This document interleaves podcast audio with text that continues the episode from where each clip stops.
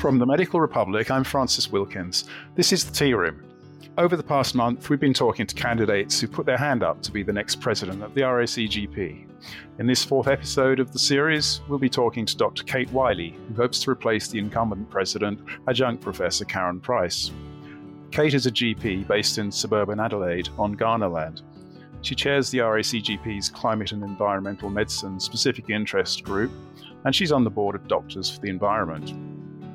She has a particular interest in mental health and women's health, as well as transgender medicine, and she considers herself an ally of the LGBTIQA plus community.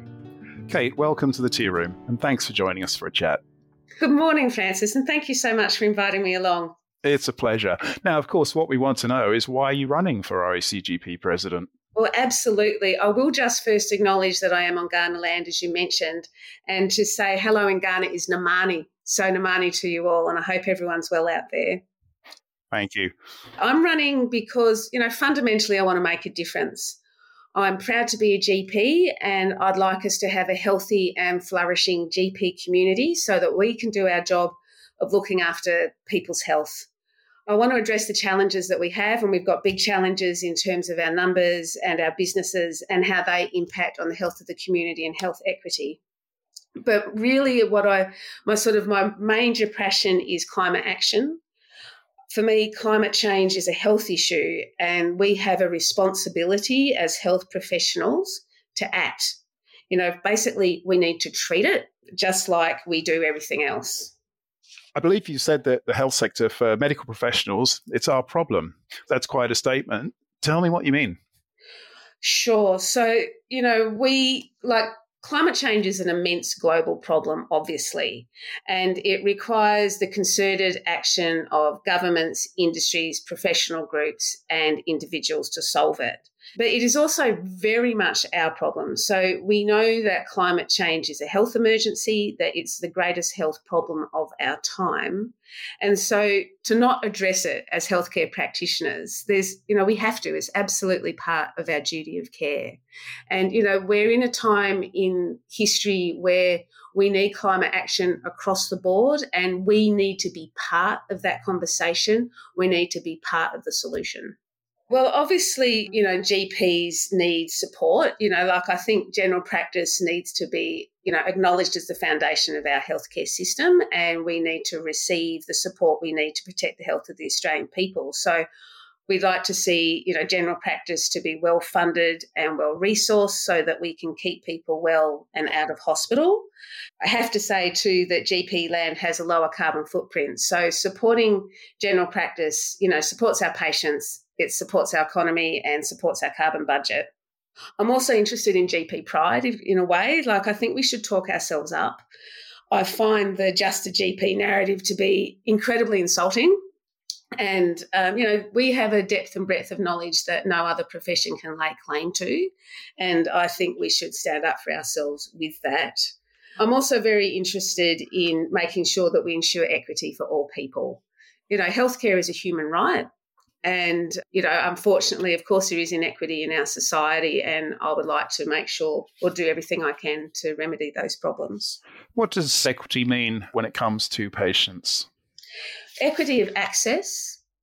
There should be equal access no matter a person's, you know, gender, sexual orientation, ethnicity, ability, or disability.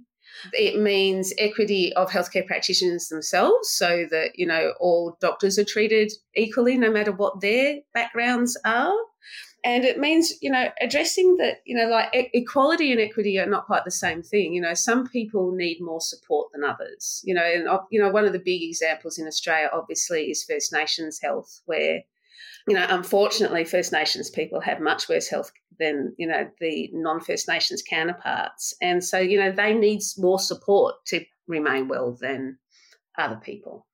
So is is that a problem that or is that a question that needs addressing within the GP community? Is it about GP education or are there larger structural or policy questions at play there? Yeah, well, it's all of it, isn't it? You know, of course we need to be doing our bit and you know making sure that you know GPs are aware of the need for you know protecting health as a human right and equitable healthcare, but we cannot separate health from the broader society. And, you know, that's the same with climate. You know, we have to, you know, appreciate where we play within the society that we're a part of. Now, you've mentioned uh, quite a few challenges already. One of the biggest challenges, obviously, we, we face is the GP shortage with so few going into general practice these days. That's another passion, I believe, of yours. What would you do to address that? Yeah, so firstly, that I think that comes back to being proud to be a general practitioner. So, you know, basically talking us up. I think we need to stand tall with the other colleges. I'd like to talk to, you know, all the other doctors out there and help them appreciate what general practice does. I'd like to talk to medical students and young doctors. I think we should have like a marketing campaign and get out there and tell them what a great job we have because, you know, like general practice is a great job, right? We do amazing things. And I would like to see us, you know, encouraging all of that. I do appreciate the problems for registrars and that, you know, for them going into GP is, you know, a pay cut and that, you know, our numbers are decreasing over time. So, you know, I really like the single employer model that has been tried in New South Wales where registrars are basically still employed by that state's health department and making it more attractive for them to work in general practice and more attractive too for GP practices to want to support having a registrar. I know politically that's been looked at quite favourably, the Murrumbidgee model that you, you mentioned. Yeah. Is it something that you think could be rolled out much more broadly across states, or is it not that simple? I think it would be, you know, it would take work to do it, but that doesn't mean we can't do it anyway. You know, like every problem we face is hard. None of them are simple answers. You know, like you know, what, what's that saying? You know, the simple answer to an obvious problem is probably wrong. You know, like we need to explore things and work to make it happen. But yeah, let's roll it out. And another thing you've talked about in your campaign on your, you actually have a website laying out your policy platform. Another thing is uh, developing a consultative culture. What, what does that mean to you? That means that GPs are considered the, you know, the centre of the RACGP. You know, like we need as a college to enable GPs to prosper and achieve the best of their abilities. And the college is there to support its members. So I'd like us to be consultative. If I'm fortunate enough to be president of the college, I'll strive to be responsive to the membership and represent the membership's views and accountable to the membership in my actions. You know, I do think the college tries to do this, and I think it's hard when you've got an organisation of more than 40,000 people to, you know, talk to everybody, but, you know, we just need to make sure communications channels are open and respond to the membership when they talk to us. What about relationships with uh, other doctors' groups like the AMA, ACRRM, and so on? Do you think the relationship with those bodies is something that could be changed or even reset? That help? I think we just need we need to be friends with each other, don't we? You know, I think that all doctors should recognise that we're, we're on the same team and that we're basically looking after health care and that you know we have to work together and it's more harmonious the better you know like i think the racgp has done some things where we're in consultation with other colleges. I feel like the RACGP has tried to, you know, forge good relationships with ACRRM at the moment. I know that before the last election, the RACGP was one of 10 colleges that signed on to a climate ready and climate friendly workforce statement. So, you know, I think it's all about relationship building and certainly, you know, relationship building is something that I think is really important for college president talking of relationships, relatively new government is one body that you'll have to develop relationships mm. with. GPs and the medical profession are quite well represented in Canberra. If you think about the crossbench, you've got Monique Ryan, Sophie Scamps, and others. Mm. So potential allies there. How, how would you manage the relationship with government especially given that all needs to be done in the next six months with the uh, with, with, the task force. Yeah, right. You know, there's no time like now, is there? I mean, fundamentally, I'd be helping them realise that their goals and ours are the same. You know, Labor has espoused universal healthcare, sort of a patient centred healthcare model. Prior to the election, they pledged for a national climate and health strategy and we know that, you know, Mark Butler back in 2017, when he was Shadow Environment Minister, endorsed a climate and health strategy. So, you know, we know that they already want these things or that they've already publicly said that they want these things. And, you know, we've just had a climate election and I think it's, you know, so I think we can build upon what's there already. And, you know, we know that when it comes to, you know, the political world, they're very interested in how it looks, you know, in the broader public. Is there votes in it or not? And Australians, they've got five major issues that they vote on, which is jobs, tax, education, health, and now climate. And so if they're seen to do be doing good things in both those spheres, I think that's, you know, seen as attractive to them. Um, but, you know, fundamentally, respectfully, you know, like I think it's really important that when we're talking to politicians, that when we're advocating, that we appreciate that they're there doing the best they can too. And so to come with a respectful mindset, um, but having pride also in the dignity of general practice as a profession and saying, you know, we're here because we're important. We are embedded in the communities all around Australia, and that general practice, you know, we have a community reach, and so we deserve to have a seat at the table. I also want to sort of talk about not just talking to the health minister. You know, I know that Karen Price met with Chris Bowen, the climate change and energy minister, a couple of weeks ago. I was fortunate enough to be consulted on the briefing paper for that meeting. And so, you know, think about someone like Linda Burney for Indigenous Australians or Bill Shorten for the NDIS.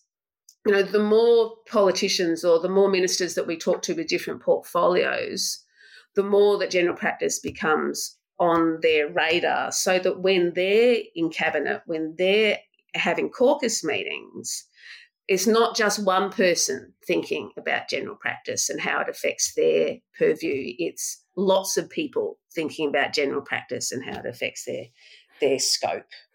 Well, the minister at the recent AMA conference uh, mm. identified aged care and primary care as his priority. It's obviously a very public meeting there, but yeah. apparently, from what uh, Medical Republic's sources have told us, actually in the room with the strengthening Medicare task force, mm. he was well received there. He did seem to give some real genuine support for primary care as a key area of focus. So it'll be interesting to see how that plays out over the next uh, five, six months and whether that actually finds its way into meaningful policy moves and funding.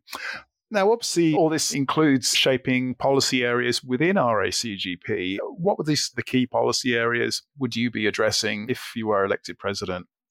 Yeah, so it's obviously climate action is the one of the things that I think is really, really important. And I'd like to see all GPs educated about climate change and how it affects them and their regions.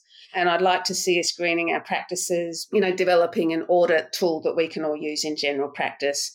And I think this is, you know, important as far as us taking responsibility you know, we can then, you know, go to our communities and talk about climate to our patients and help them understand that climate change is something that is a problem for them now. It's not a future problem and it affects them and their health. So, you know, absolutely I'd do that. When it comes to our problems with, you know, attracting junior doctors into healthcare, you know, young people are worried about climate.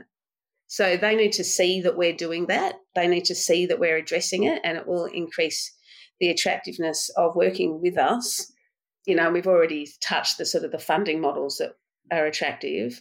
You know, and it's the same with the rural workforce shortage. You know, like we already know that there are doctors leaving rural Australia because it's too hot to live there.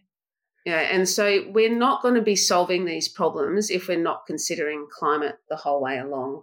What do you think the role for foreign trained uh, professionals is in all this? There's there's been certainly concerns about the way IMGs are treated. Maybe the the relationship is not what it could be. What what do you see as the role for IMGs? Well, they're a really, really vital part of our general practice workforce. You know, like I, I think the percentage of IMG doctors is 40 or 50%. Like it's quite a high number. And so, you know, they deserve to be treated properly and respectfully as well. And I think it's, you know, it is part of our solution. And, you know, I would certainly look forward to working with IMG people and ensuring that, you know, they have support that they need from the college. Kate, you've been very generous with your time. You've got a lot of key areas that you're very passionate about. I'm sure that's not all of them, though. Mm. Yeah, well, I suppose, you know, one thing I really want to point out to the membership is that it's really important that whoever is RACGP president has advocacy and campaigning experience.